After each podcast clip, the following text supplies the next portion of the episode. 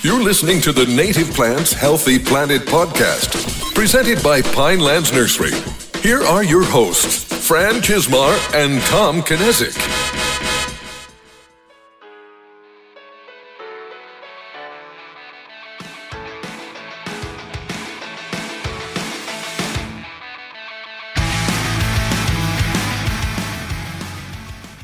Finally, welcome back to the Native Plants Healthy Planet podcast presented by Pinelands Nursery. I am Fran Chismar. And I am Tom Kinesic. Welcome to episode 72. And this time we're going to run it back a little bit. But uh, Shannon, welcome to the Native Plants Healthy Planet podcast. We were just on your podcast not Welcome. long ago. But uh, yes, thanks for having me. I think we need to fill everyone in on Fran's blunder that just happened for the last hour and a half. I, you Fran, know, would you like to explain yourself? Or I, I, sure. You know, we're, I am, in case everyone doesn't hasn't already figured this out, I have OCD to the to the millionth level. So when we it, when it's podcast day, I come in early and set up so that if there's any problems, I know hours before we're going to to broadcast or record. So today, Zoom made me up or download a, a new version, Yeah. and Which when- many of our, the people Yeah. listening probably had the exact same thing yeah, you know, was, uh, I knew it was going to happen. You know, of course, I didn't, and it, it downloaded first thing this morning. I'm like, I should be okay. I tested everything, but when I clicked the link to get in, it froze everything, and it it after an hour of restarting computers and and trying everything, we're we're, we're finally here.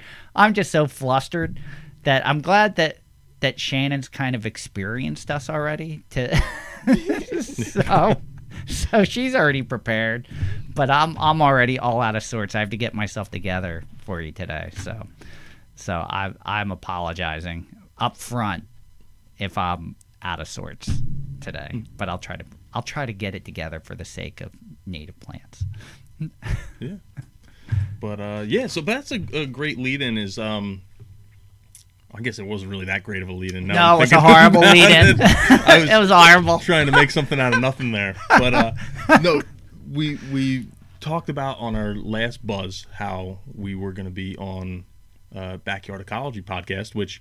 If you guys remember from a way previous buzz, that I always dreamed on being a guest on a podcast, and then Me it finally too. happened, and I was really, really happy about it. But uh, we definitely want to return the favor because we enjoy listening to the Backyard Ecology podcast. Thanks, Russ Finari from from PSENG for keying me in on that one. Yes. and um, and we want to have Shannon on to kind of talk about how she got started or interested in native plants, and then started in, in social media and podcasting.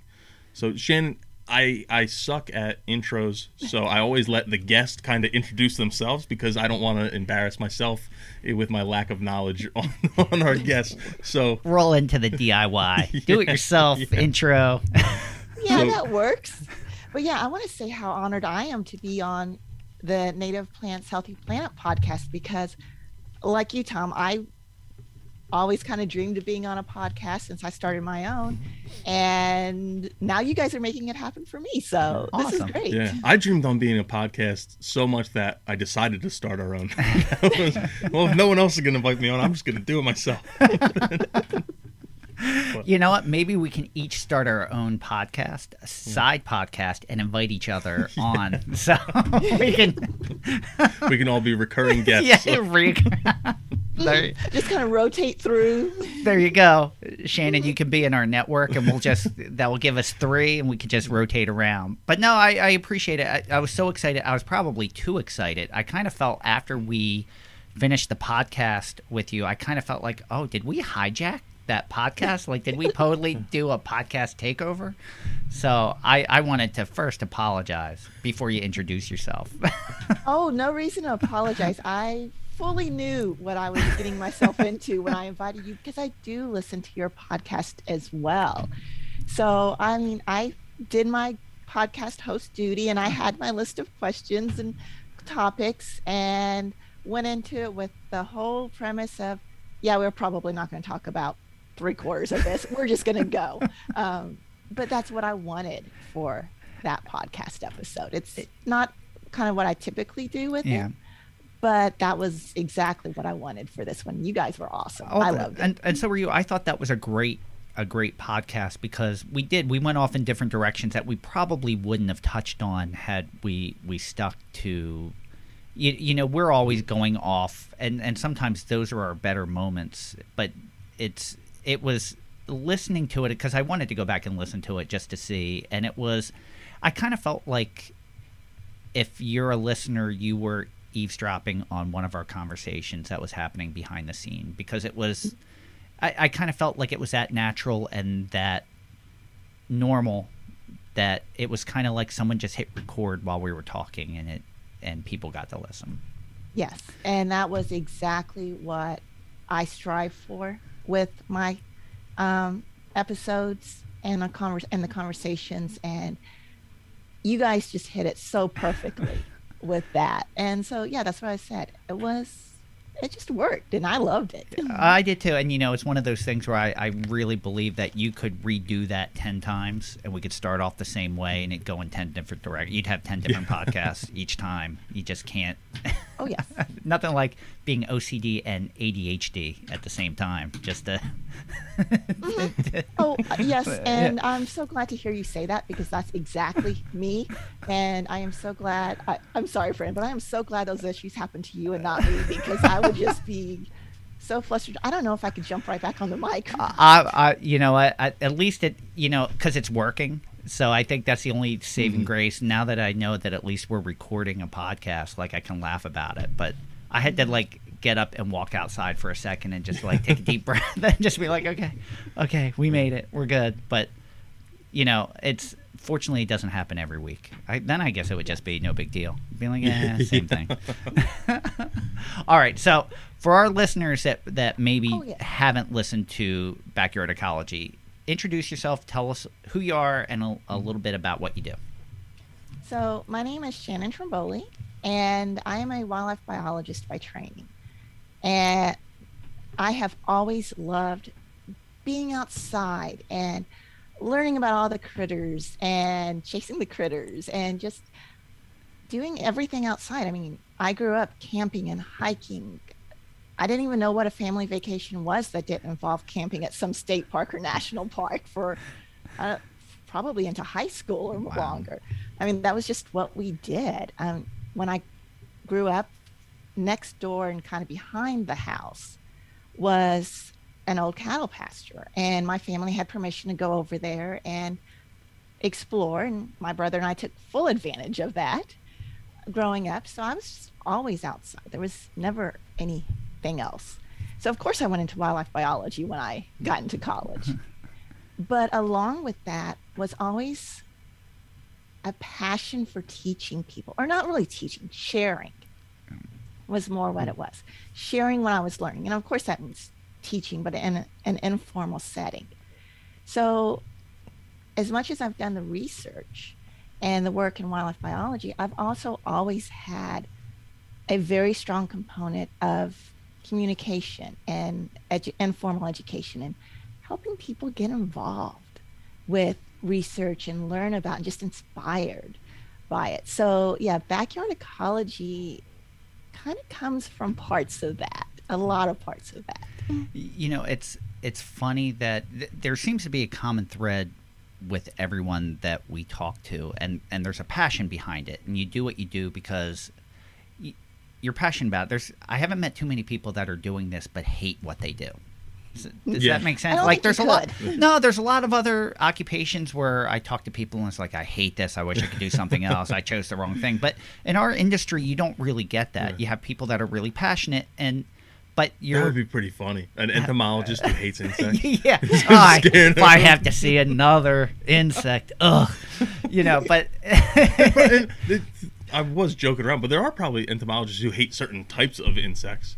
But mm-hmm. uh, or dislike. I'm sure a lot of them hate spotted lanternflies, I even think, though they are oh, strangely yes. fascinating. You know, the, I think the funny thing is, is that the biggest complaint I've heard from people in our profession is having to deal with other people. They love that. They just yeah. don't like the interaction with having to deal with what comes along with it. Yeah. You know, and and that's understandable, but it's your average everyday person for the things that we love and love to talk about, they don't know anything about.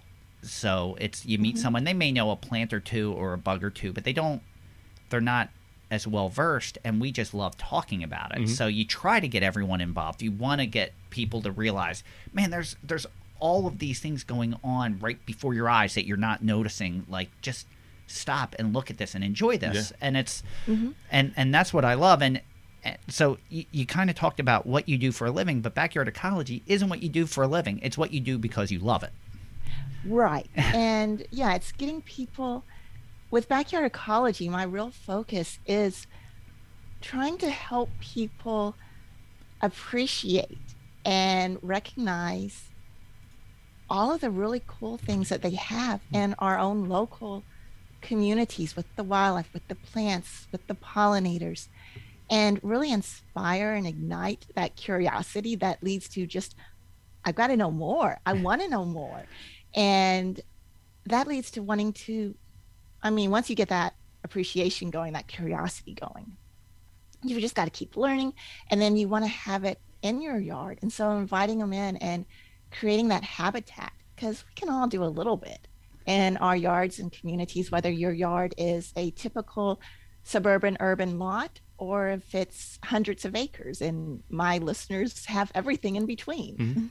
Well, how how did you decide where you wanted to start or what audience you were trying to reach? Like what you know, because there, there's such a wide range that you could have taken to do this. Mm-hmm. What what led you to the mission that you're on to do? And maybe talk about what that mission is. Yeah. And it's kind of a long story. Like most stories, it takes a winding path. Um, like I said, I grew up always outside, always chasing down different critters, learning about them. I was a total nature geek from the time I was a kid. I can't remember a time when I wasn't that way. And like all kids, I that are into that stuff.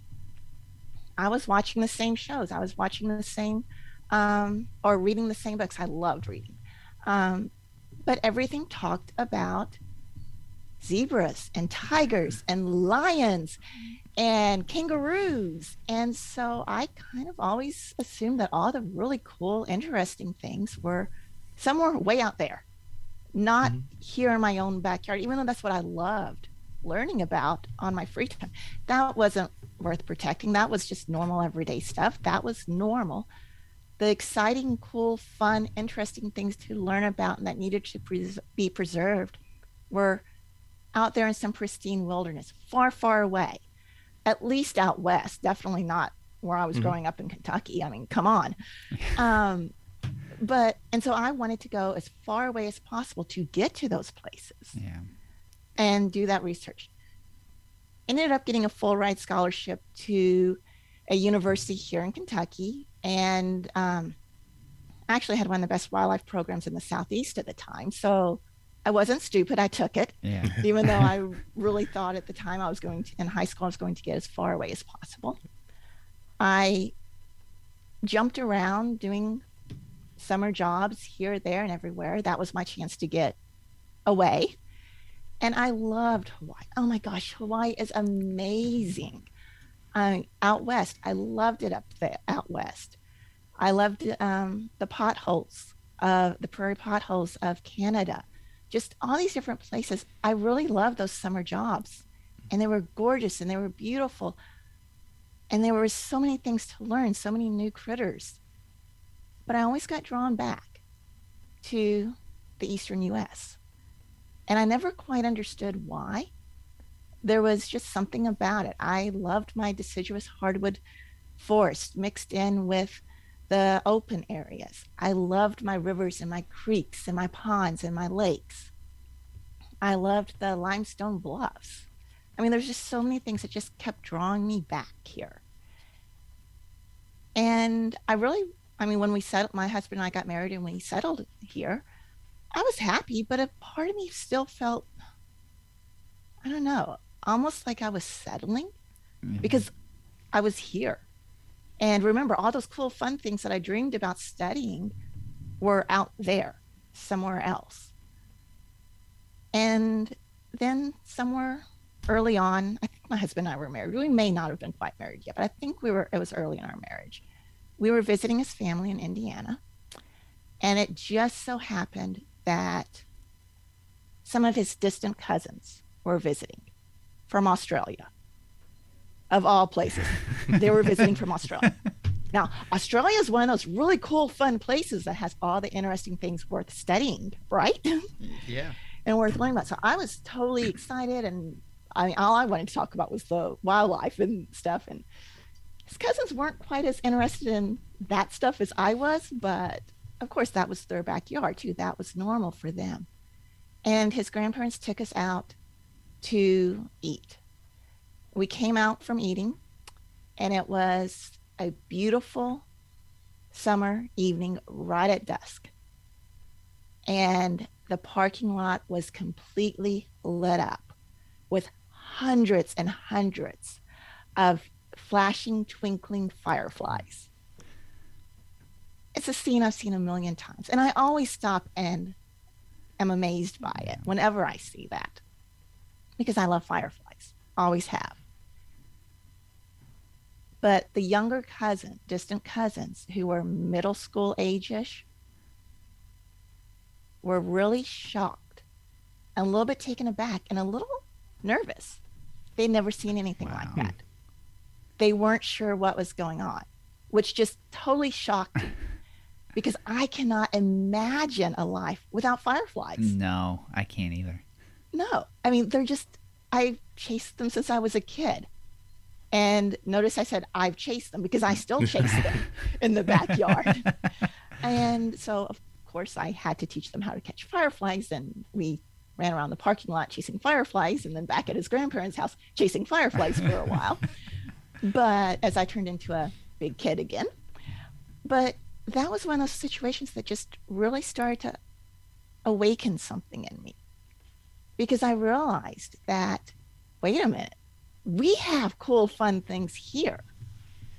And it was just this kind of progr- progressive process after that as I became more and more aware of all those things I just taken for granted in my own yard and how cool and interesting they are and began to learn how much we don't know Yeah. Mhm. oh my gosh, there is so much that we don't know about our local wildlife because everybody does the same thing I did at all levels. And as I realized, both for myself and my own personal journey, and then I started noticing other people and becoming aware of everybody else doing the same thing I had done. I was like, no, no, no, no, no, no, no, no. We got to do something about this. And so that's kind of progressively what led to the mission that I'm on now to really help people appreciate and enjoy their own local ecological communities, the wildlife, the pollinators, the native plants, how it all works together and just ignite that curiosity Uh, and everybody else. the, the the nice thing about it, and I, I can't speak for you, but I'm I'm gonna assume it's the same that Tom and I found that once you start doing the podcast, it's infectious, and Yes. because it it sparks something in yourself. You're trying to spark something in the listener, but like with the guests that we choose, we keep learning more and more, and you become a sponge, and you're like, what else? What else can we find out about? What else can we learn about? And it's and you're passing that along because your curiosity is sparking your listeners' curiosity. Mm-hmm. And I think you hit on so many things. It's this past weekend for the first time, my my fiance Agatha and I were taking a drive, and I can't remember where we're at. And I'm like, you know what? I realize I'm a Jersey boy. Like even though I wasn't born here, I've I've spent the last 22, 23 years here. But I was born in PA, maybe only 15 minutes drive from New Jersey. It was right on the Delaware River. So I spent most of my pretty much mm-hmm. all of my life within an hour of here. And now that I'm in New Jersey, I like, and you start experiencing all the things that we've talked about and all the great things that we have locally that maybe I mm-hmm. didn't appreciate before. Like, it took me this long in my life to realize, wow, we have the Pine Barrens and we have the beach and we have the Sourlands and we have all these great things and the Water Gap and uh, all these things that maybe I didn't have an appreciation for before. And I'm like, not only that, we're only an hour and a half away from the Chesapeake Bay. We're only an hour and a half away from the Poconos, or we're only this. You know, we're so centrally located.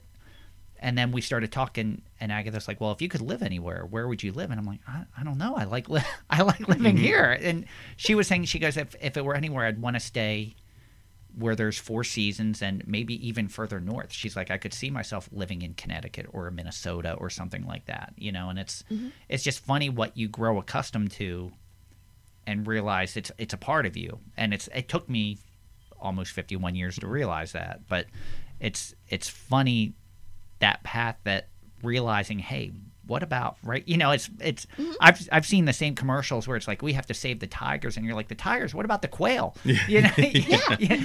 Yeah. You know, there's so many things here that we're losing. Why are you focusing? You know, not saying Yeah. they're not noble causes.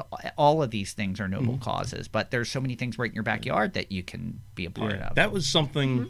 I, I realized a, a little bit before I had my son was that we focused on like the the phrase that I use a lot is charismatic African megafauna. It's the elephants, it's the giraffes, it's the the lions, it's these larger animals that uh we don't care about the little the little prairie mouse that's running around on the savannah. We don't care about that at all. But we do care about the lion, we do care about the elephant that are living in that same habitat. But um yeah, we didn't really pay any attention to our native wildlife. Um, although it's become a little bit more trendy recently, like Yeah. the the little Yes. outdoor bear woods theme buffalo plat, and that is describing my my son's bedroom too. but uh, and um, but yeah, we aren't. You aren't going to uh, a well, Toys R Us is closed. You aren't going to a toy store and finding an opossum stuffed animal. like you aren't finding No. you aren't finding a firefly stuffed animal, anything like that. Uh, maybe at like a, a zoo they might have something like that, but uh, yeah, we pay so much attention to these other things. So that was one of my main stressors is hey we when we're getting stuffed animals let's get them stuff that's native to here when we're getting toys let's get them stuff that's native to here it's really hard to turn down and we haven't turned down when your friend gets a toy for the baby and it's a sloth or something like that Yes. oh at least that's a little bit more creative but uh yeah so you don't turn down the stuff that's but i i made a, a conscious effort to only get things that that resided around us. Um, and that's still ignoring the insects and and the really tiny things that you don't pay as much attention to. But Yeah. i know any book that's on his bookshelf is going to be about hippos and, and lions and tigers and giraffes and elephants and those kind of things. It doesn't have a story about uh, the deer that's in the backyard or, or the raccoon or something like that. So no it's a, it's a really important topic that you we have all this stuff right here it's right all you do have no matter where you live all you have to do is walk outside and you will see some kind of wildlife which I think Right. is is a perfect mm. tie-in. Like go into your own backyard, the ecology in your own backyard, mm-hmm. regardless of where your backyard is. Yep. You should you should get to know what is happening right right in front of you. Right. And my listeners know full well, my listeners and my readers, because I have a mm-hmm. blog and a podcast right now. Dream of expanding out to a YouTube station eventually, but only so much at one time. I'm very bad about jumping in and trying to do everything because, of course, there's 50 million hours in a single day, and I can do it all at once, right? Yeah. What, um, yeah, I'm trying not to be to do that as much. It's I really fight that, but with the blog and the podcast, I mean, the people that listen to me or read me know that I define backyard very, very, very loosely. yeah. I mean, front yard, backyard, um, backyards, like I said, or yards can be small, Mhm. typical yard, or it can be hundreds and hundreds of acres, and it doesn't matter. you know for for people to understand how passionate people like you are for listeners again this is something that isn't your job how many hours a week do you think you you put into between the blog and the podcast and your website and social media Oh my gosh.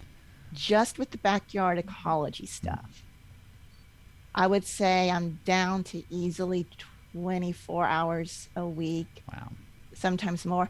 I've cut that back. Um, I was, when I first started the podcast, doing the blog and the podcast both every week.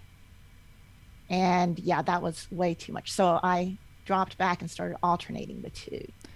And I've gotten faster on my editing for the podcast. So it's getting a little bit less, but but it's all because it's what you're passionate about and it's and and passionate about incorporating other people into it i know tom and i originally were doing every other week uh, when we started, the only way we, possible that we could do every week was to do buzz episodes where it's just Mm-hmm. Tom and I, because prep preparing for a guest every week. If you want to do a good job, it takes a lot of time. It does. You Which know- the the idea for the buzz episodes was to make them like half an hour or less. It was like real short form, and that went out the window within like two or three episodes. I we think- couldn't we couldn't cut ourselves off. I think the first episode was like 40 minutes. Mm-hmm. And since then, we've only gotten it to an hour one time. Yeah, so, but, you know, even those have evolved, but at least. And, and they even take a fair amount of preparation because we're doing the current events, what's hot, and this or that, and and having a topic, and um, so there's just not enough hours in the day. But you find time because you, you feel you feel strongly about the message that mm-hmm. you're trying to share. And I, I think if you're not consistent about it, that the people that you're trying to reach aren't consistent about how they feel about it. Mm-hmm. You know, mm-hmm. so I think consistency's been a huge a huge part of it. But when did when did you know that you had something? When did you know that you stumbled upon something after you started? Like, oh my God, people people want to hear this. People are listening. Well, I had done about five or six years ago. I had started writing a small blog called Kentucky Pollinators and Wildlife. Okay. And it was just basically for local friends, friends of friends, those sorts of things. That was just giving tips about how to attract pollinators and wildlife to your yard, talking about some of them, just various things like that, highlighting native plants and what pollinators and wildlife use those. And that had kind of, I mean, it had grown, but not huge. And one thing that I noticed as time went on was that I was starting to get a larger reading, uh, lar- larger readership, where they weren't all from Kentucky. I was getting more Tennessee people and more Indiana and stuff like that. And then I decided to. I, I was looking for how to build and add on because I wasn't getting the reach that I wanted to Yeah. get just because I wanted to share. I mean, like Yeah. you said, I'm so passionate about it. So I decided, okay, with the broader audience, let me expand. Maybe I need to expand out and not just have it so Kentucky centric. And about that time, I started listening to podcasts myself because I was doing a lot of traveling. I was like, ooh, this could be fun. And decided to, okay, started thinking about it. I'm going to focus on the Eastern US because if you're going to have backyard ecology and really focus on that local, you have to have local. Yeah. And we're, I mean, just within the Eastern US, we're so different and there's so hmm. much variety. But there's enough similarity that we can also work together. When you get to someplace like Utah, and I know I've got listeners in Utah, we change so much what we can find in our hmm. yards and our local communities. I was like, I, I don't have the expertise. I'm not the person to talk a lot about that. So I'm going to go ahead and focus on the Eastern US. And that's when I was like, okay, I'll start the podcast. I'll rebrand the blog into backyard ecology. So I've got both going on. And immediately it really exploded um, what I was seeing with the audience on both. They really expanded. When you look at the backyard, look at podcasting and the stats and stuff. I mean, I look at the stats. I'm like, why would anybody ever start a podcast? What was I even thinking with that? Um, because you start thinking how many people have podcasts as well you know because it, it, it does seem overwhelming there's a million choices There are, but there wasn't a lot in this field really that I could find, which is why I was like, okay, yeah, I, it's needed, and that's why I decided to start. But yeah, my my stats, I mean, I'm not hitting a million readerships or any or a million listens or anything like that. I haven't gotten to the fifty thousand downloads like you guys have, but I'm not doing bad at all. Hmm. I think for where I'm No. at Oh, in yeah. the field that we're in, because none of us are probably going to hit a million downloads every single episode. That's like the top 3%. yeah and you know it's it's it's a scary thing when you start because you have to think in your head someone wants to hear what we have to say we have something valuable to offer but then you put it out there and you hear nothing and You know, and it's like, well, does anyone think like we think we have something valuable to say? Does anyone really think we have something valuable to say? So I think early on, Tom, we're like, well, we're not the experts, but we're going to let you talk to the people that are the experts, and it takes a little bit of the pressure off of, of at least like how you feel about it. But Yes, Um, exactly. And that was one of the things with the podcast versus the blog. The blogs, I'm more of the expert. I'm synthesizing the information. But with the podcast, one of the things I wanted to do was bring in those experts, bring in the researchers, bring in the people that are studying and working with this stuff and talk to them more. Um, as much because I wanted to geek out and learn more as anything. I also wanted to share it, obviously, with others and help get that information out there. But like you were saying earlier, I wanted to learn from people myself. Mm. And this was an opportunity for me to not only learn, but also share that knowledge. Yeah, and it's you know, I think some of the feedback that we got early on and and you forget that not everyone is starts at the same spot with mm-hmm. learning too. So, you know, how do you take what we do and have a conversation that's relatable to everyone so that someone can get something out of it? We had people like early on saying, when you talk about a plant and you say the botanical, can you say the common name too? Because we don't know what you're talking about. And it's like, oh yeah, I even think about you know, I'm in work mm-hmm. mode and I'm mm-hmm. I'm doing work things, but not everyone comprehends that. And then on top of it, a, a lot of our, especially early on guests, were were work relationships that we had too. So we are talking on a not a day to day basis, but a More month to month. Or we're yeah. talking we're talking on a through work jargon already. So it was almost like a, you're just another conversation. We just happen to be recording this one, and um, yeah. So they're oh yeah they're it's even though they would normally if they're talking to a group that that was starting off at a, a more beginner spot, they didn't.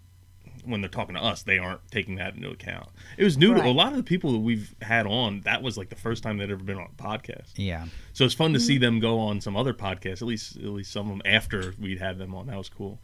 But but one of the things I applaud you for, Shannon, is that your podcast is a podcast that anyone can start listening to at any point, and definitely pull something from that and get something out of that and get excited. And and I can't say that when we when we've listened to other native plant podcast, I can't say that you always get. Sometimes they're a little too stuffy. Sometimes they're a little too technical. So there's a fine balance to get someone interested and to the point where they're attentive enough that they're learning. And I feel that you do that very well. You're you're a prime example of the best way to do that. Thanks. And that's where I think my interest and background of also doing science communication for so long really comes into play because I'm able to bring in more of those techniques and stuff. And I, I'm like you, I go back and forth between scientific and common names, but I'm more familiar with when I'm talking to the public. I, it's just very common for me to go straight to common names. Mhm. And I've done so much education work that that really comes into play. But like you were saying, that first time on the podcast for a lot of the guests and stuff, that's part of why it takes me so long to do all the editing work. I spend way more time on editing because I want everybody to look good and I want it to be relatable Yeah. to everybody else, which means we have the okay, uh, go back, explain that in another, uh, explain that easier conversations that nobody hears about Yeah. Because it's just that's what we need to do. Mm-hmm. It's important and it's important topics. One of the things from my experience before we did this, I had a couple music podcasts and you think you know, no one really seemed interested. So if they didn't seem interested in that, why would they be interested in this? And then it's not about me, it's the topic. And mm-hmm. and you know, with music, any musician at this point is so immersed in social media. If you loved a certain band or musician, you can hear them talk on Instagram or Twitter or Facebook and get all the all the information you want directly from the source. Plants don't have their own social media. so if you want to learn about them, you have to go to someone that can help guide you. And it's more not tell you about them, but guide you. And mm-hmm. I think that's where the niche that you're really hitting, that you're an incredible guide into the world that you don't see when you walk out your door. And hmm. that's that's important. That's really important, and it's it takes a special person to do that. Mm-hmm. Because I'm not that good at it. I'm good at having people on like you that, that could do it, but I'm not good at it. So I appreciate the talent that you have for that, and that you're able to put that in a podcast, put that in a blog. So I I. I applaud you for for that. Thanks.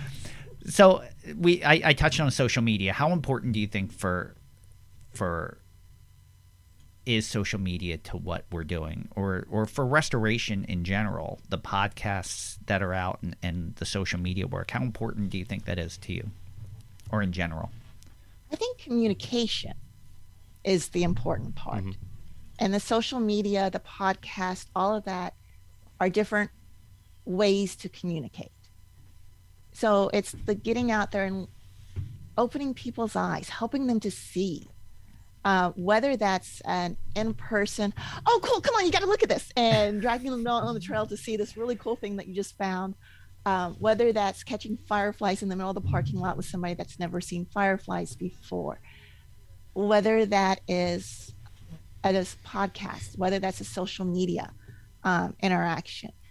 It's that communication, helping people learn, helping people get inspired and interested, and igniting that curiosity so that they want to learn. Mm-hmm. Yeah. I mean, we learn lots of things in school, but that doesn't mean we keep learning once we those topics once we leave that class or get out of school. But it's inspiring that interest, which starts with communication. But the problem with social media, I mean, social media is awesome and it's a way to get to a lot of people. But one of the problems I also see with it is that, and we talked about this a little bit on um, our episode of the Backyard Ecology podcast. So often you see these extremes. Yes. you have to be this and you have to do everything perfectly. And it has to be this way or no you can't be doing anything. You're just causing more problems. And that none of us respond to that no. And i think that we really need to find that balance. And for me that's the important part is finding that balance between especially our homes and our properties and the more broader pristine conservation areas which we manage those very differently those natural areas versus our homes um, recognizing that everybody's coming in at a different place whether that's knowledge levels whether that's interests whether that is just amount of land that they can do anything with. We've all got different locations and i'm the first one to say i am not perfect. I have invasive species on my property. We're working towards getting the, rid of them. We're not planting more obviously but we've still got them. I haven't gotten rid of all of them. Probably never will. It's a never ending job i've got non-natives Mhm. that are on our property. Some we've inherited some i've brought in. Why? Because they're not harming anything. I've got enough of everything else and i'm not out there planting them in the woods. Mhm. this is around my home eh, which is different. I mean there's that balance and everybody's balance point's different. So communication is really important and welcoming people in like that i think is the important thing Yeah. and the podcast the social medias the blogs all of that are just different ways to do that you know, I think it's a good point. Like if it's if it becomes so much of a chore, not a lot of people are going to want to do it. Like if you mm-hmm. say you have to Yeah. do this, you have to do this, you have to do that, and I'm like, oh, that's another job. I don't, I don't want to do all that. There's got to be a sense of And- wonder to and it. And when you're Yes. getting into it and you're hearing the 17 different ways to do it and which one's actually right, which are not necessarily even which one's right, which one's right for that individual. Yeah, that makes a big, big difference. And there's, uh, yeah, we get into social media here way too much and our our disdain for it, but how important it is at the same time. I, I think just Nobody likes to have to do anything. Oh yeah, no, it but, doesn't matter if it's chores or doing something outside. you know, I, I think, and I've felt this way for over 30 years, there's always been a stigma, too, with the horticultural industry that it's something that anyone can be a part of in their own yard. They can grow a plant from seed if they choose to, and they have. Like it's one of the first things you learn in school. So everyone thinks they know a lot about it. and I mm-hmm. don't mean that in a negative way, but like I've had people explaining to me how I should be doing things. I'm like, you realize I do this for a living? Like I do, you know, but everyone has a strong opinion and it's just mm-hmm. like you can say this plant doesn't live here. Like you can you can have an iris say it's really only native to here in this zone and be like, I had an aunt in northern Alaska that had one that lived for 25 years, you know, and it's like, okay, like I understand that. There's always things, but it's it's hard when it's a topic that I think a lot of people don't put a lot of credibility into the education behind it and the science behind it, and it's mm-hmm. that's what's hard. There's a mm-hmm. lot of people that think they're experts that give their advice like experts, but they're not necessarily an mm-hmm. expert or giving good advice, and it's hard. Who's right? Who's, You know, Tom. Tom has talked. We haven't talked about this for a long time, but there's Facebook groups where there's people that we consider experts that have been banned from groups yeah, yeah. for giving Yeah. advice that people just didn't like Mhm. that are experts in the field and they were banned they were they were banned and they were giving it in a kind way Yes. it wasn't they were being For free. Then they, they're usually getting paid for this advice, and they're giving it for free online. And yeah, literally. And this wasn't just one or two people. This was like a nu- numerous amount of people. There was a, quite a few in different groups across different kind of things. Yeah, I was really surprised when I was like, "This is."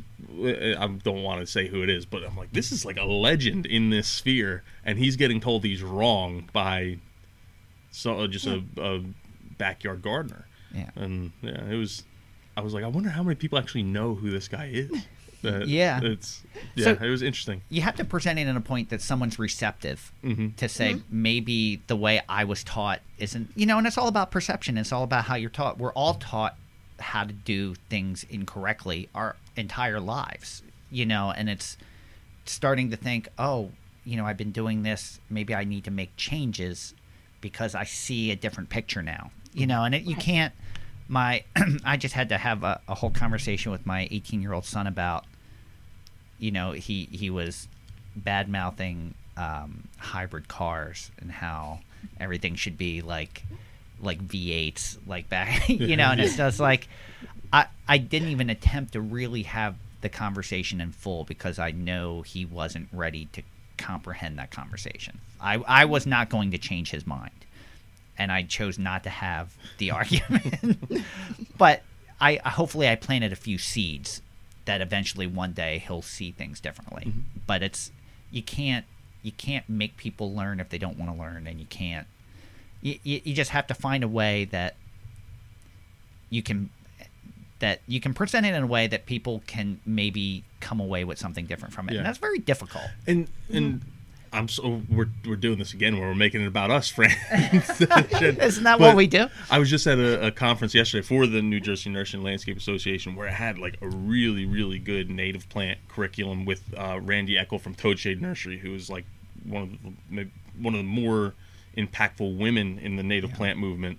Uh, I shouldn't even say, say women, one of the more impactful people, People, in the native yeah. plant plant movement. And um, uh, then Rick McCoy, who's been on this podcast a number of times, who's focused on native plants and organic lawn care, and then uh, and then Dr. Doug Tallamy is the keynote. And as I'm sitting there and I'm watching, and I I should I should also mention Bruce Crawford from uh, formerly Rutgers Rutgers Cooperative Extension Yeah. and Rutgers Garden. Now he's with a I can't exact I don't remember exactly where he went, but uh, and he gave a presentation about how to use native plants just in your own landscape and for more than just for aesthetics, for heating and cooling your houses and like, keeping your house cooler in the summer and hotter or warmer in the winter. Those and all different things. But the one thing missing from all these presentations was well, why is it important? Why, yeah, I get it's important for this spotted leaf question mark skipper, but why is it important to me? Like, if the skippers go away, what what what impact does it have on me? That was what was missing from all those messages. Was, um, in my mind, was okay. Yeah, it's important for our environment. It's important for our ecology or wildlife. But if that, yeah, if I don't, if I don't leave the leaves, oh, yeah, so what? How does that hurt me? And I think that's that's a hard message to convey because It is. it affects people in so many different ways. Yeah, it is. And it's one that I struggle with too. And that's why the only way that I personally found to be able to even begin to comprehend that because or to do anything about it because until people have that connection it's not it, it's that okay yeah so what how's that hurt me um, attitude Mhm. um, that we all have about everything but that's why i try so hard to really instill that sense of wonder and engagement and that connection.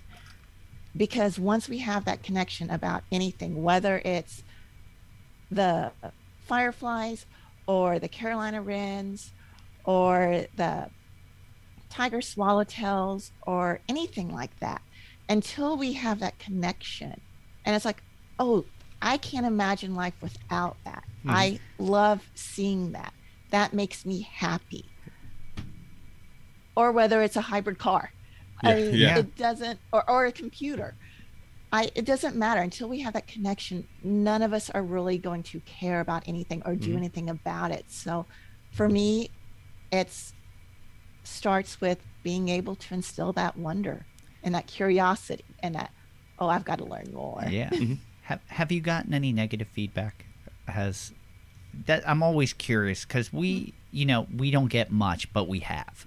You got one one star. We, yeah, we got We the got- one one star, and, ones. and Fran cried about it for. Yeah, we got- he's still crying. We got two one stars actually. One person just was vocal about it. The other one wasn't. So, and which is fine. And I'm I'm literally okay with that. But I'm just curious if you've encountered any negative feedback.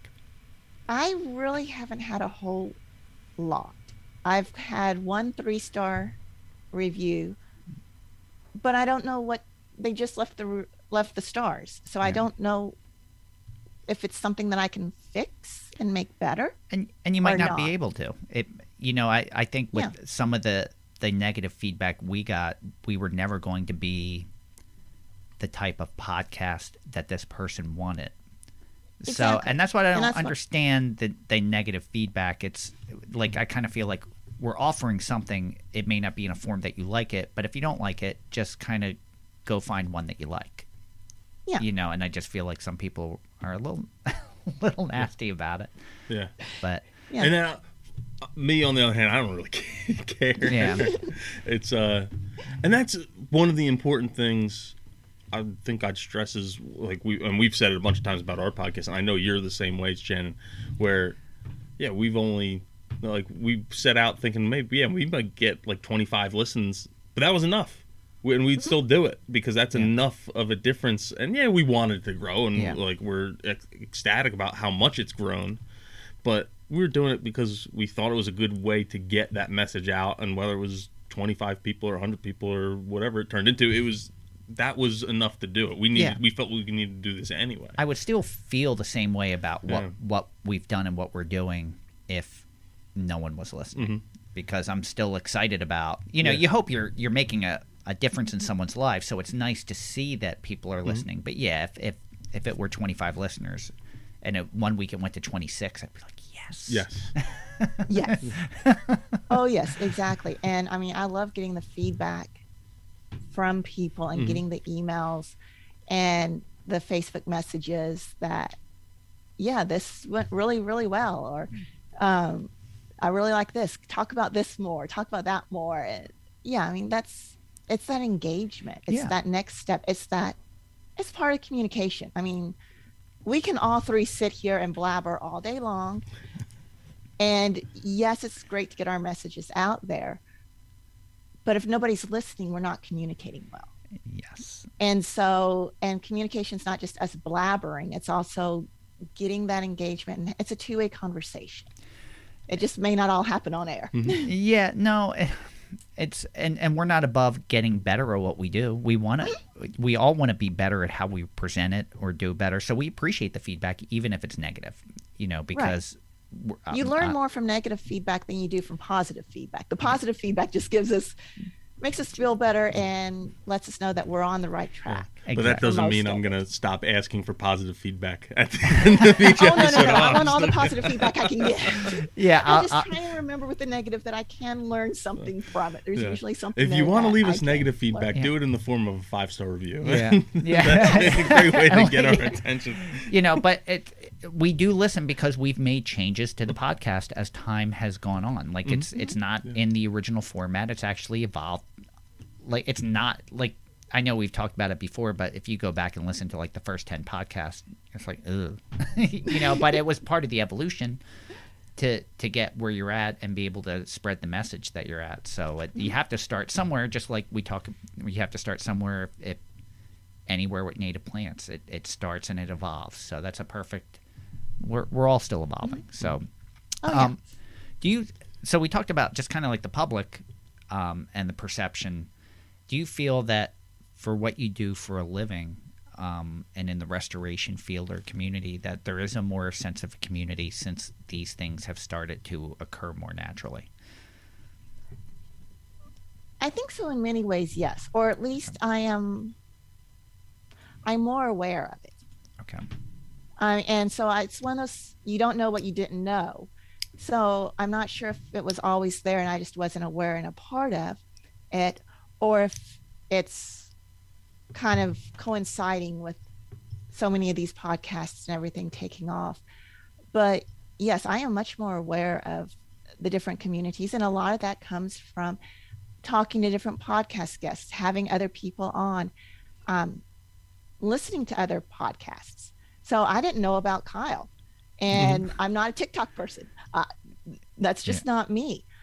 So I never would have run into him until I you guys mentioned him, and then I heard your last interview with him, which was awesome. I really enjoyed that.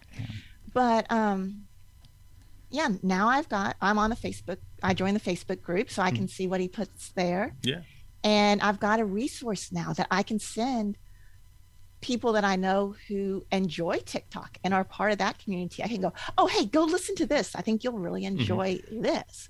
And being able to share that community around. And I think more of us are, or at least I feel like I'm becoming more connected, both from podcast guests, other podcasts that I'm listening to, and my listeners themselves writing it, writing me, emailing me, and say, "Hey, have you heard about?" And sometimes it's, "Oh yeah, blah blah blah," and sometimes it's, "No, that's interesting. I've got to learn more." Yeah, it- you know, and it's you know, it's fun watching like someone like Kyle, like we talked about, and and all of a sudden do a post on TikTok about something that we had a conversation about and watch it explode. Mm-hmm. You know, and it makes you wonder. It's like like you said, it's like. Is there more of a community, or was I just not part of the community? And now, now mm-hmm. I'm I'm actively trying to be a part of it, and and to see all these people that I've got to meet through doing this, and and watch it explode. Like Kyle did a, a post on on how native plants should be at the White House, and it was amazing. And to see the amount of views, I was like, wow, mm-hmm. that is man, what a great way to spread that message. Like, and it's it's fun to be part of part of that community. So it's I, I agree with you. It's I don't know if it was always there or it's it's becoming just larger because of what we do. But I love the community that's out there because we all really rely on each other and depend on each other to do this. So and, And that's one of the things that I think, going back to your question about social media and podcasts and stuff, I think that's one of the positives Mhm. of them is that it, because of those things and because of the technology that we have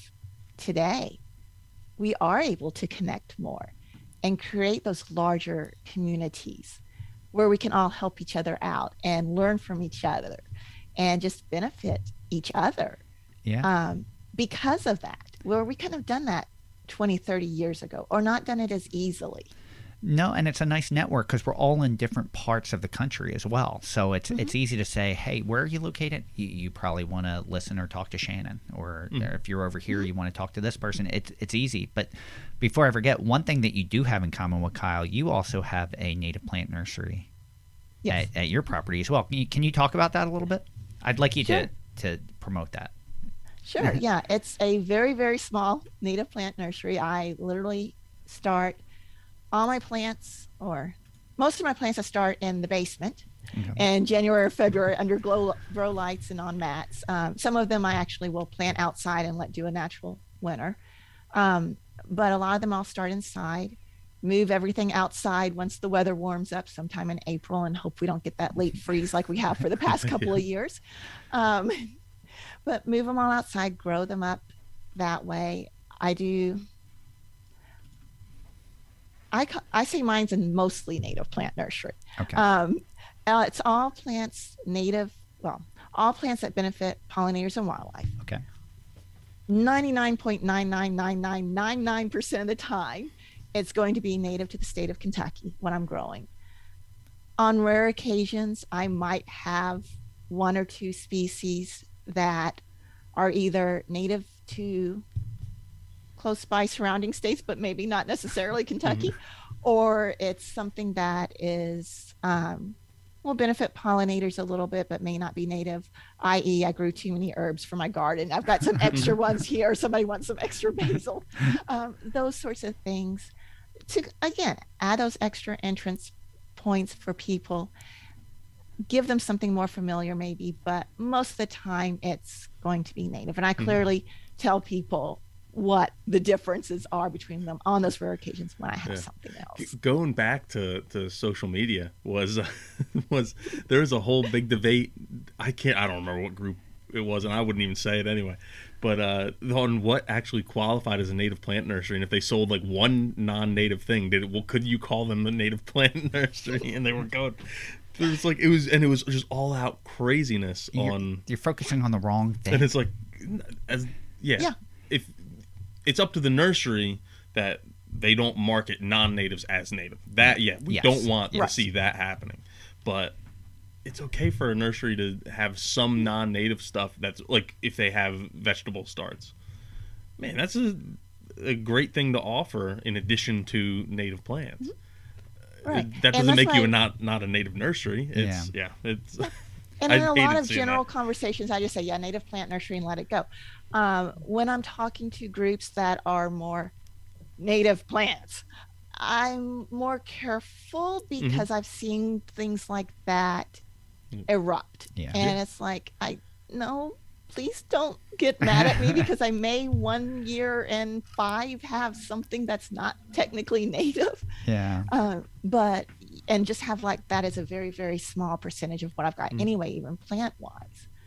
But yeah, so I, I I'm like you. I most of the time I just say native plant nursery. Other Mm. times when I'm in more specific groups, I'm a little bit more cautious Mhm. as to how Yeah. I classify myself. It's a shame that you have to do that because it's It as is. long as you're not saying, "Hey, this plant is native," you know, when it's not, which you're not doing. You know, it shouldn't be. You know, we need one thing that you always hear is there needs to be more places that are doing native plants, especially local provenance native plants. You want to applaud that and encourage that, and not try to define it. It's just mm-hmm. the, the focus is really on the wrong thing. Yeah. It's and it, and from a nursery end of things, I, I hate going off too far off topic again, but from a nursery end of things, the consumer has to remember they're not the only person who's buying plants here too, and like even in with Pinewood Nursery, we have stuff that. Yeah, it might not necessarily be native, or just about everything's native in New Jersey, but we have stuff that's native a little bit further south because we have customers that are a little bit further south Yeah. And we have stuff that's maybe it's native to northern New Jersey and then New York and Connecticut and up into Maine, but it's not native to South Jersey. So, but we have customers that are up there. So if you're from South Jersey and you have a project there and you're coming in and saying, "Oh, this isn't native to South Jersey," well, there's yeah, we don't aren't just serving South Jersey. We have a very broad uh, customer base. So yeah, that's another thing to consider as a consumer that it's not just for you; it's for a whole bunch of people. and Shannon, what's the name of your nursery? Busy Bee Nursery and Consulting. All right, awesome. And is it by appointment only, or can can someone just come in? I do open houses at the nursery by appointment. Okay, and I do by appointment open houses, so I'll like schedule an actual day Mhm. okay. and have the time. And I do that because what I found is a lot of people, at least within my local driving area, they're still in the more beginning versus more expert stage.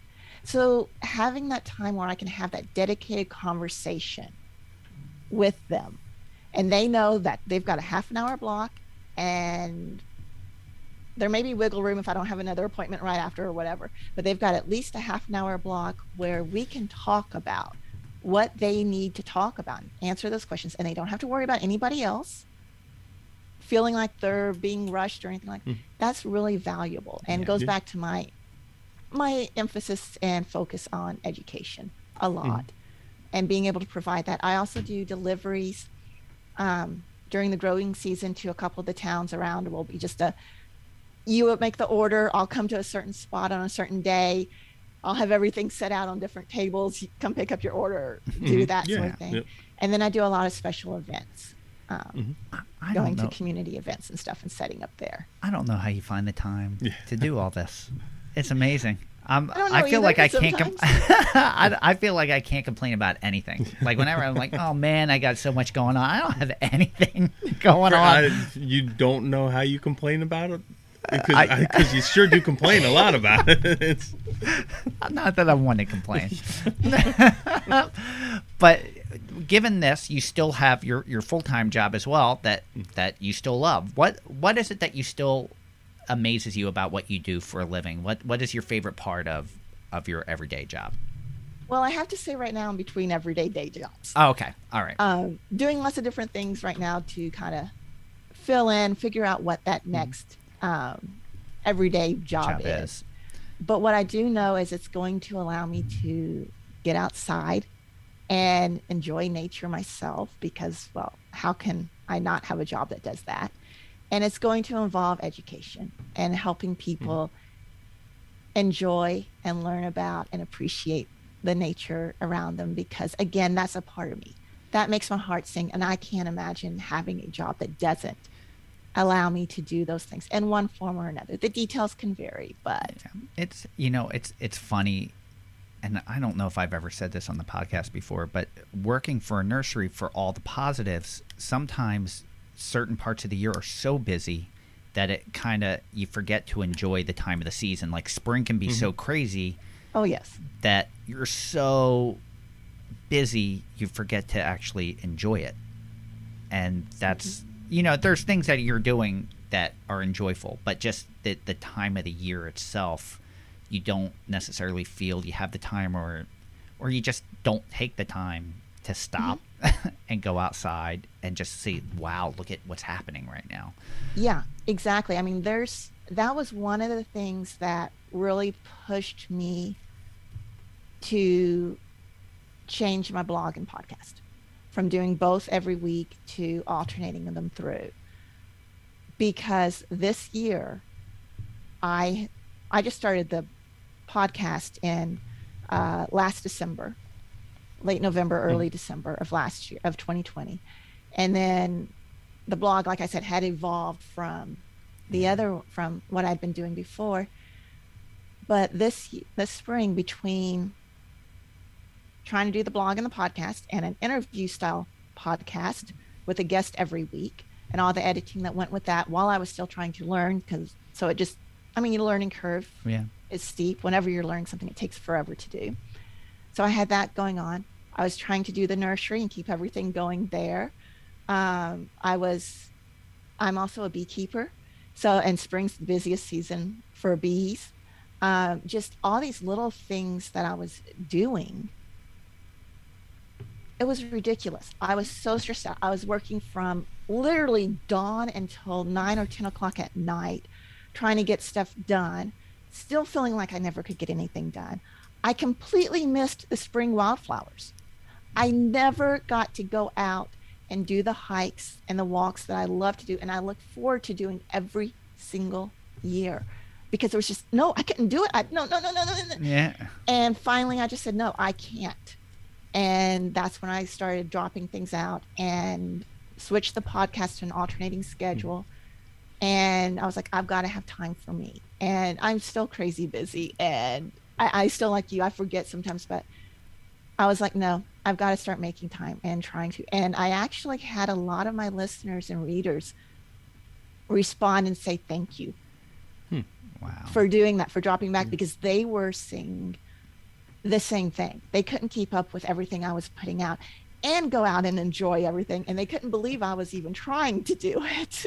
Yeah, you know, and it, it's tough sometimes juggling it when it when you're doing it that much and that quick, and you want to be able to enjoy the moment too. When you have a guest on, you want to be able to enjoy having that guest. And I remember Mm-hmm. early on, I used to get really nervous because I'm like, um, we're having this person on and they're an expert, and I don't want to sound like an idiot.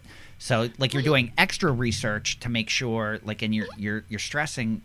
But you want to enjoy it. Like you want at the end of it, you want to be able to say this was enjoyable, and that just takes time. That's like like you were saying, like when you're learning to do something, it just takes time till you get comfortable and you work out all the kinks. And fortunately, we're to the I I don't get nervous anymore. That's not a reflection on any of the guests. It's just I feel comfortable mm-hmm. at least now that I can enjoy it. Like I'm I'm truly enjoying this conversation. There were ones that I forgot to enjoy. yes. So, and that's hard too, you know, and it's it's it can be overwhelming and I have a tendency to want to do everything right now. So, the so the fact that you took a step back was is phenomenal because it's it's a hard decision to make. Mm-hmm. that was one of the hardest decisions I've had to make with the pod. Well, no, that was the hardest decision I've had to make with the podcast and blog because everybody tells you, oh no, you've got, you have to, going back to those have tos, you have to have your blog every week. You have to have a podcast every week, or else nobody's going to listen to you. And to take that step back and to do that, I mean, that was one of the hardest things I've ever done, actually to put myself first there and say, no, I've got to take care of myself because I'm like you. I want to do everything right now and I want to do everything right. It has Yeah. to be perfect. I really struggle with perfectionism and to recognize that and to, like you said, step back and to start giving myself the freedom to enjoy more. And it's really helped. And like you, yeah, I'm to the point now where I don't, I don't really get that nervous and it's because I've done it enough times that I I'm more comfortable with it myself. And, and that's a huge point for our listeners. Like we love that you listen to our podcast and Shannon's podcast and read the blogs and and do all the social media, but you have to enjoy it too. It doesn't help you if you're just in a room sitting listening and trying to consume it all. You have to be a part of it. And I love that some of our listeners have started their own podcasts. Um, they've started doing it too. But as long as you're enjoying it, don't forget mm-hmm. to enjoy it. And even you know, Tom and I talked about this with social media. We're not one to, to toot our horn and take pictures of what we do. And sometimes I'm so in the, the zone, I'm not taking pictures of it. And I'm trying to bring that to where, all right, let's take a couple pictures, let's share while we're enjoying it as well, you know, to encourage other people to do it.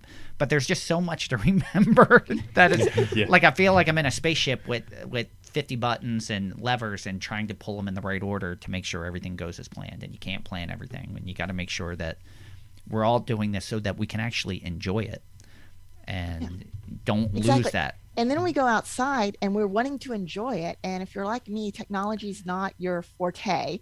Uh, you really don't care that much about technology itself to begin with. You want to be outside and enjoying it and away from that technology. And yet, oh yeah, I've got to remember to take these pictures, and I've got to remember to do this, and po- and it's like, sometimes it's like, no, yeah, it's it's it's such a fine. I don't know what the answer is. I struggle with that all the time, and I end up mm-hmm. flip flopping and going both ways, where I'm taking a million pictures and not enjoying it, or enjoying it and forgetting to do it. I haven't found that balance yet, but hopefully, hopefully our listeners are finding that balance and Yes. spreading the message, but enjoying it and and doing it for the right reasons, and that's that's what all this is about. Mm-hmm. So. Tom, I know I've asked a million questions. No, you've done a, done a great job. Thank you. And I've, I feel like I've chimed in when I needed to. Well, I didn't know if you had anything else that you wanted to. No, not really. It was. It's nice to to just chat. You know. It is. Mm-hmm. It's It is. And that's what I loved about this conversation. Just much like when you had us on Backyard Ecology, we just had a chat. And Yes. and I love that. So you get to I'm sorry, go ahead, Tom. no. I uh, I might have just had like a little deeper breath. oh, okay. might have surprised you. I don't. I don't. I thought you were going to say something. Um, but we always end the podcast with the simplest and hardest question of all. And and you listen so you know what it is, but we're going to ask you what your favorite native plant is. And I know there's no easy answer to that. And a lot of our I, I think the people that have given us easy answers have feel as if they've compromised and let themselves down by picking picking one thing. So we're not going to restrain it or or make you like stick to one thing. But if you wanted to just pick what your favorite plant is right now or one of each category, you can give us you can give us whatever you want. First of all, you're mean. I just I want know, to say that yeah. you guys are horribly mean. that's that's that's half the fun of this is getting to this question and then making you pick. It's like saying which is your favorite kid. yes. you can't do it. And I will admit that I spent um, a decent amount of time trying to figure out how I was going to answer this question, knowing it was going to come out.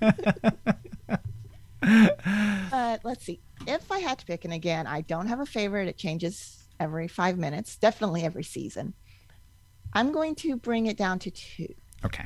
One's a tree, All right. and one's a whatever we would call a flower. Okay, technically it's a forb, but Okay. um, but yes, with the trees, I have to go sassafras, sassafras that's- albidum. That is a great choice. I absolutely love them. Always have since I was a kid. Um, poll- um, pollinators, especially your bees, love the flowers. They're little bitty. You're not going to notice them unless you're actually looking for them, but they just absolutely love them in that early springtime.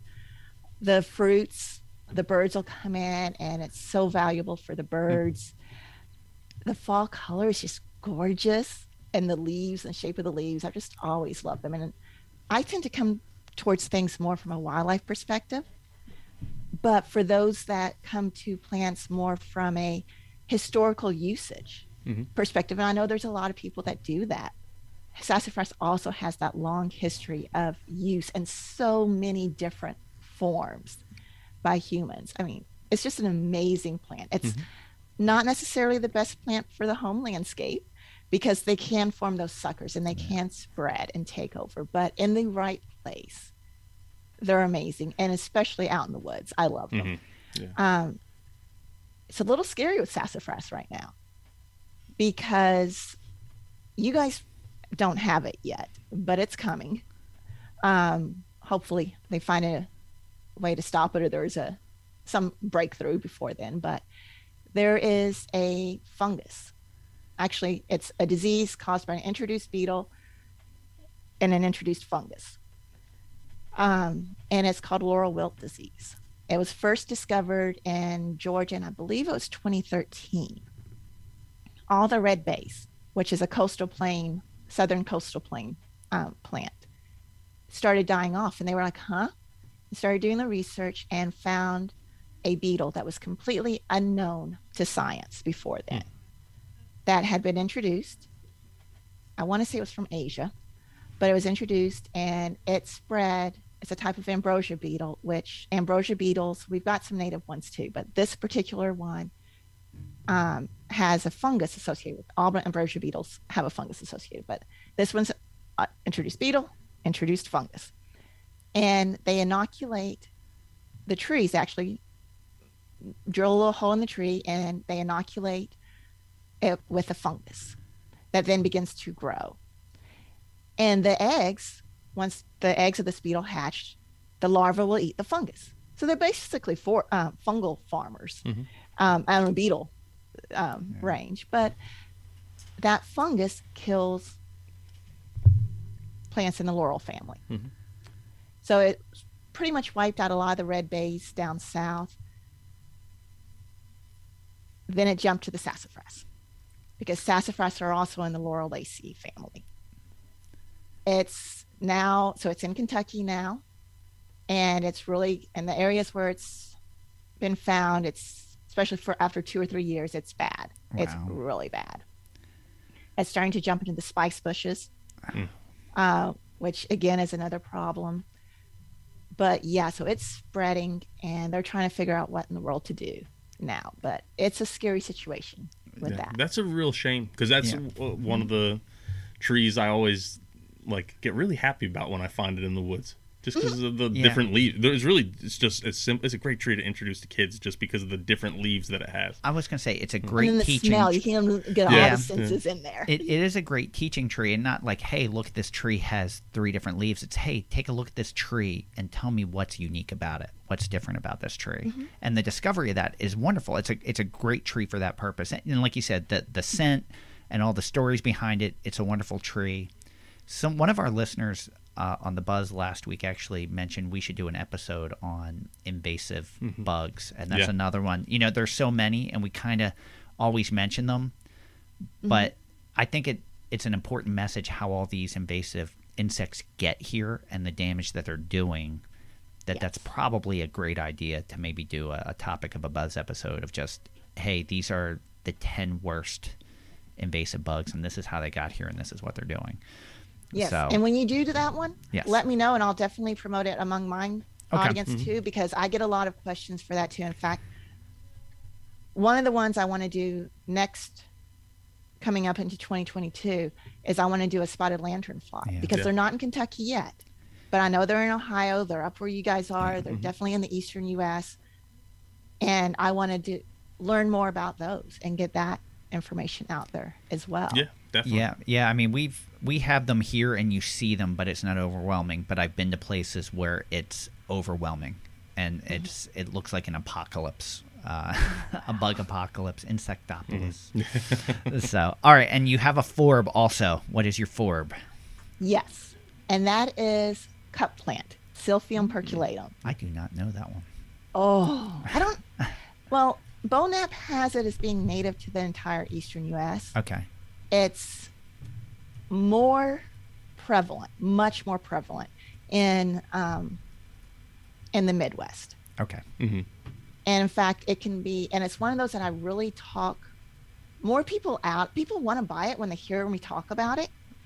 And I end up talking them out of it 99% of the time, or really trying to talk them out of it because it can spread like crazy. It's a very aggressive plant, Okay. at least where I'm at in Kentucky. And I've heard stories of it in other areas too. So I know it's not just here. Now, whether more Midwest, it's not as aggressive um, or it's just that it's in more of the prairie lands, so it is in with more competitive species, so it just doesn't show those aggressiveness tendencies like it does in our gardens. That's another question. But yeah, I love cup plant because it's in the um, sunflower family. Okay. It's with the sunflowers. It's a very close, Silphiums are very close relatives to Helianthus sunflowers. And so it's got all these little yellow flowers on it in July, August, sometimes early September, but more in that July, August time frame. And every bee in the world will be on it. Every butterfly there is will be on it. I mean, I've had monarchs and eastern tiger swallowtails practically fighting over the same blossom Oh, before. that's awesome. It's just so much fun. And then it's called cup plant because the leaves they come around the stem and they actually form a watertight cup Oh. around the stem. So when we get the rains, when we get those heavy dews, you get water there. And the birds will come in and they'll drink, and the pollinators will come in and they'll drink. You'll get gray tree frogs kind of sitting in there with the looking out at Yeah. you. I mean, it's just awesome there. And then once they go to seed, oh my gosh, the goldfinches come in. They absolutely go crazy over the seeds. They spread them everywhere. You get it popping up everywhere. It will take over. Like I said, it's highly aggressive. Um, it's actually completely overtaken the bed that I put it in because I didn't realize how aggressive it was when I put it there. And then I kind of, once I saw it taking over, I was like, ooh. I also had um, rough sunflower there as well. And I was like, okay. And it was starting to take over. So I was like, okay, which one's going to take over? So I was just letting them tug a war it it out, and see what happened. Well, cup plant's taken over. It jumped out of that bed and got into another area that's a little bit wilder that um, has Johnson grass in it, Okay. and it's holding its own against Johnson grass. Now I don't know how much Johnson grass you guys have up there, but around here, Johnson grass is a bane for any sort of prairie barrens pollinator conservation area. Okay. My cup plant's holding its own. It's not taking out the Johnson grass, but it's holding its own against it. I'm like, Awesome. oh, okay, that tells me something right there. Well, I definitely have to look this one up because I don't know it. And I'm wondering if it's one that once I see it, I'll be like, oh, okay, I know what it is. But Yeah, See it's it? some I've I've heard of it before, but I'd never I'd never seen it. In, and that I knew what it was at the very least. So yeah, I No. actually looked it up before coming on the podcast Mm. with you because I couldn't remember whether it was considered native all the way up and over to New Jersey or not. And Bonap says it is, Mm-hmm. Yeah. but Okay. in my mind, when I was thinking, I was thinking, no, it's not. Doesn't go that far east and north, but according to Right. Bonap, it does. does. So we'll go with that. All yeah. right. And it's it's probably I pulled up a picture and it looks like it kind of looks at least in the picture I'm looking at it looks kind of like Heliopsis and some Okay. oth- some other things that if I was walking by I wouldn't have maybe distinguished it from and I was oh that's what it is but it's always hard to tell from an online picture. the flowers, yes, the flowers do look very Helianthus or Heliopsis looking. That's what I said. It's a very, Mm-hmm. Yeah, very yeah. close relative to it. yeah. But once you see the stem, no. Okay. Yeah. Yeah, I'll have to keep that in mind next time I'm walking around. I learned something new today. I love this. Yeah. I Oh, love yeah. this. All right. So we always end with um, the final thoughts. So this is where we give you the floor. We give you a minute or two. You can use it however you want. You can promote. You can summarize. You can bring up something that we didn't talk about, but we hand it over to you, and you can use it any way you'd like. The floor is yours. Thanks. Well, first of all, I just want to say thank you guys so much. I really appreciate you having me on here, and I appreciate all that you guys do with helping to let us all know about other organizations, other groups, other people doing it, forming those connections. Um, we were talking earlier about being aware of the community out there. You guys are part of the matchmakers. You help to form those connections, and that is so so very valuable and i really appreciate all the work you guys do for that Thank you. We can maybe make that song from Fiddler on the Roof our new theme song, friend. We were looking for new theme music, right? Oh, yeah. And, uh, what they have the match is. Am I thinking of the right play? I only saw Oh, my yes, you cousin are. do it when she was in high school when I was like 15 years old. so, That is. Thank you very much. We appreciate that. That's our new theme music. We'll have to pull it out for the next. I Yeah. got to get the soundbite. um, Tom, would you like to go, or would you like me to go? yeah, and I actually have uh, final thoughts, not thought. Okay. The first one is so we talk about we talk about how nature's in your backyard and then like where you would want to live. And this weekend uh, which I something I did something I wanted to do all summer which was go out on the boat and do some crabbing uh, in the bay. And um, yeah it's just interesting seeing those kind of plant communities. Now we I go down there to to well as a nursery we go down there collect a lot of seeds so I've been in that area a bunch to collect Spartina alterniflora seed. And we just took the boat and went out and brought my 15 month old son out and first time ever being on a boat and he did great. And got some crabs came and brought him home for dinner. But that's nature and now it's not directly in our backyard but it was an hour drive to to get down there. So it's in our area. And um reflecting back on where I'd want to live like yeah that's I I've been to Kentucky and I loved Kentucky Yeah, when I drove through it. The one thing that's missing from Kentucky was salt water and I do like going saltwater fishing and crabbing and clamming and doing those kind of things. Um, but it's important to recognize those areas in your backyard, whether it's an hour drive away or, or something like that. Those things that are right there. And when we think about going to those wild places, even in North America, or you're thinking about going to Yosemite and, and Grand Teton and and Yellowstone, they're all out west. But we have some really amazing places here on the East Coast as well that aren't necessarily even national parks. They're just cool areas to go.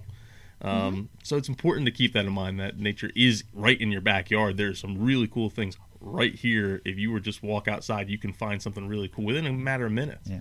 Uh, the second thing is weird. You Shannon, you already probably had already probably already had your pawpaw season. Ours is like in peak right now, and um, and if you haven't tried a pawpaw, and you're in New Jersey, specifically Central New Jersey, I would check out. Uh, there's a, a friend of mine who's a farmer called uh, Robeson's Farm, and they actually have their own their own pawpaw orchard with with pawpaw varieties and cultivars of pawpaw. So there's some different uh, fruits and different flavors that you can get there. But they have a market in Wrightstown, New Jersey, and then they go to a couple different farmers markets in the state. Now you're only going to be able to do this probably this weekend, next weekend, and maybe one more. It's a really short window, but if you're interested in trying a pawpaw, I would find out where they're going to go. I know they do some stuff in Burlington County where we are, and then I think they do a couple things down the shore area near like Point Pleasant or, or Asbury Park. So if you haven't had a pawpaw and you don't have a pawpaw tree that you can frequent and go and get pawpaws, go visit wherever farmers Yes. market she's at and pick some up because you'll you'll definitely enjoy them. Totally. Totally. Did I steal Awesome. your final thought? Was No, that, was that no, yours? not at all. My final thought's different. We're not even overlapping today. Actually, maybe a little bit, but that's a great final thought. Um, mine is there's special places everywhere, even outside your door. So when the podcast is over, not right now, because we're almost done. Hang in there. We got five more minutes. five more minutes. When you hear "Keep It Native" and you hear our our ending theme music, turn the podcast off, unplug, walk outside, leave your phone in the house, go enjoy nature, look around, observe, take a blanket outside, go lay in your yard, just look, observe a couple leaves. Um, it's the first day of autumn right now as we're recording this, so colors changing. Uh, if you're in an area where um, you do experience a fall, just go outside, look at what insects are still uh, floating around. Look at look at everything. Just forget about forget about learning and just go experience and just go see it and then enjoy it. And that's it. That's my final thought. Just forget about all of this for a few minutes and do what you did to get interested in this in the first place. And just go experience it, have fun, forget about us and just just see be a part of it because you are a part of it. It doesn't it's not us and ecology. It's us. We're It's all a part of it. Yes. So go go be a part of it and and enjoy. Yeah, and look at it with the wonder of a child that you used Mm-hmm. to when you were a kid. Don't just oh yeah, that's whatever I've seen a million times, but really at it. And what I found is when I do that, I start to get drawn in, and I mm-hmm. see things that I didn't see before because I was too busy. And mm-hmm. just to really get drawn in to see all those little things and those details and realize that we don't know Yeah. a And it- lot. I mean, we're still discovering new species that are literally in people's backyards, literally Mm. in the middle of downtown New York City. I, there are new species being discovered everywhere, and things that we don't don't know as much as we would think we would know. Basic life history pieces that we don't know about some of these common animals. So, And and Mm. that's yes, okay. to Don't what Fran said, yeah. get out there, explore, learn, Yeah. It's get o- engaged. it's okay to not know, go discover. Go go discover. Enjoy it. Yes. All right. There so that is it. Thank you for joining us today. We hope you enjoyed listening to Shannon Trimboli from Backyard Ecology. For more information, visit www.backyardecology.net. Uh, also, I'll go on Apple Podcasts or whatever your, your podcast service is and subscribe to Backyard Ecology and leave them a five star review. I'll ask for us later, but I'll ask for them now. Leave, leave Shannon a five star Yes. review. Thank you, everyone, for listening. Native Plants, Healthy Planet, presented by Pines Nursery. Uh, we're giving a big thank you to the Egocentric Plastic Men for contributing our theme music. Make sure you stream or buy their songs wherever you consume your music, uh, Apple Music or Spotify, wherever it is. Uh, go see them live. Live music is back. They perform uh, all over Philadelphia, especially in the Manayunk area. So if you're in that area and you want to see some good live music, go look them up. Follow us on Twitter at Pineland Nursery, Facebook at Pinelands Nursery NJ, Instagram at Pinelands Nursery, and YouTube at Pinelands Nursery because social media is important for spreading that message. Uh, or you can call us. Give us a call at the uh, question and answer line. It's 215 346 6189. Again, 215 346 6189. Uh, leave a comment, ask a question, uh, and we'll answer it to the best of our abilities in a future episode of The Buzz. Uh, if you're not a member, join the Native Plants Healthy, uh, Healthy Planet Facebook group. And did I say that right? Native Plants Healthy Planet Facebook group. Wow. Yes. Okay. All right. And uh, I'm sure we'll be talking about this episode over there. And if you haven't done so, we're still taking entries for photos of Saul, or for drawings or sketches of Saul. Saul has Yeah. submitted his own sketch of himself. Oh, that's going to be inter- a self portrait. Yeah, that's self gonna be self-portrait. So uh, make sure you get that in. There's no time frame, so we're it's not like you're closing out, but but make sure you get it. Yeah. So uh, you can buy shirts and listen to Native Plants Healthy Planet podcast directly at www.nativeplantshealthyplanet.com. Um, at, there's a banner on the top. It says click here and you'll get the t-shirts and as always 100% of the the profits from that are going to support the organizations um, that we have on the podcast where we just started with our first uh, donation and it went to the Sourlands Conservancy and then Kyle with the Native Habitat Project and uh, and then Kyle was so excited he put it up on his TikTok, and then all of a sudden we got a whole bunch more Yeah. T-shirts sold. And there's a ton of new Yeah. new designs up and more to come. Yes. Oh yeah, Fran. I'm glad you reminded me. Yes. So we have. I just added four designs over the weekend. Some that I've been sitting on that I keep at the end. I'm always, oh, I'm gonna add new designs. Oh, I, finally did it. I bought two of them already. and um, so yeah, they're a little bit more artistic. So you might you might like them. And uh, and there's another one that I've been design. It was the first, literally the first T-shirt I designed. But I'm like, I want to get permission from the person whose knowledge I kind of took to made this shirt to do it, and then all the the funding we get from that shirt is going to go to his projects. And I finally got permission yesterday. I saw him face to face because he didn't respond to my emails, and I said, "Hey, do you like this? Because we, we want to sell it and donate all the money to you." And uh, no, he was really happy about it. So that shirt is going to launch on Monday. So you're listening to this on Friday. It'll launch. Now you know what? I'm going to do it on Saturday. Yeah. So Sat. So you'll listen on Friday. It'll launch shortly after. and it's a great shirt. I already own one. Yes, me too. yeah. And we haven't we haven't disclosed what it is yet, but Yeah. it's coming. It's an awesome shirt. So, um, where was I? Oh yeah, you can always check us out on Apple Podcasts. Make sure you are leaving a, uh, a five star review and hit subscribe. It really goes a long way, and you get a shout out from me on our next Buzz episode.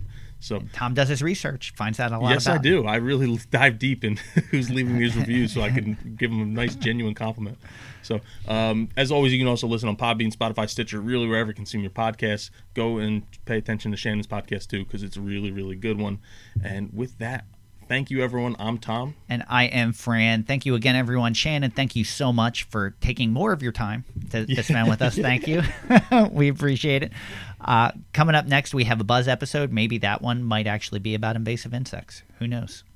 We didn't have a topic before. Yeah. Maybe that could Yeah, be the topic. so, so we have that coming up next week. Thank you for listening again. And until then, keep it native.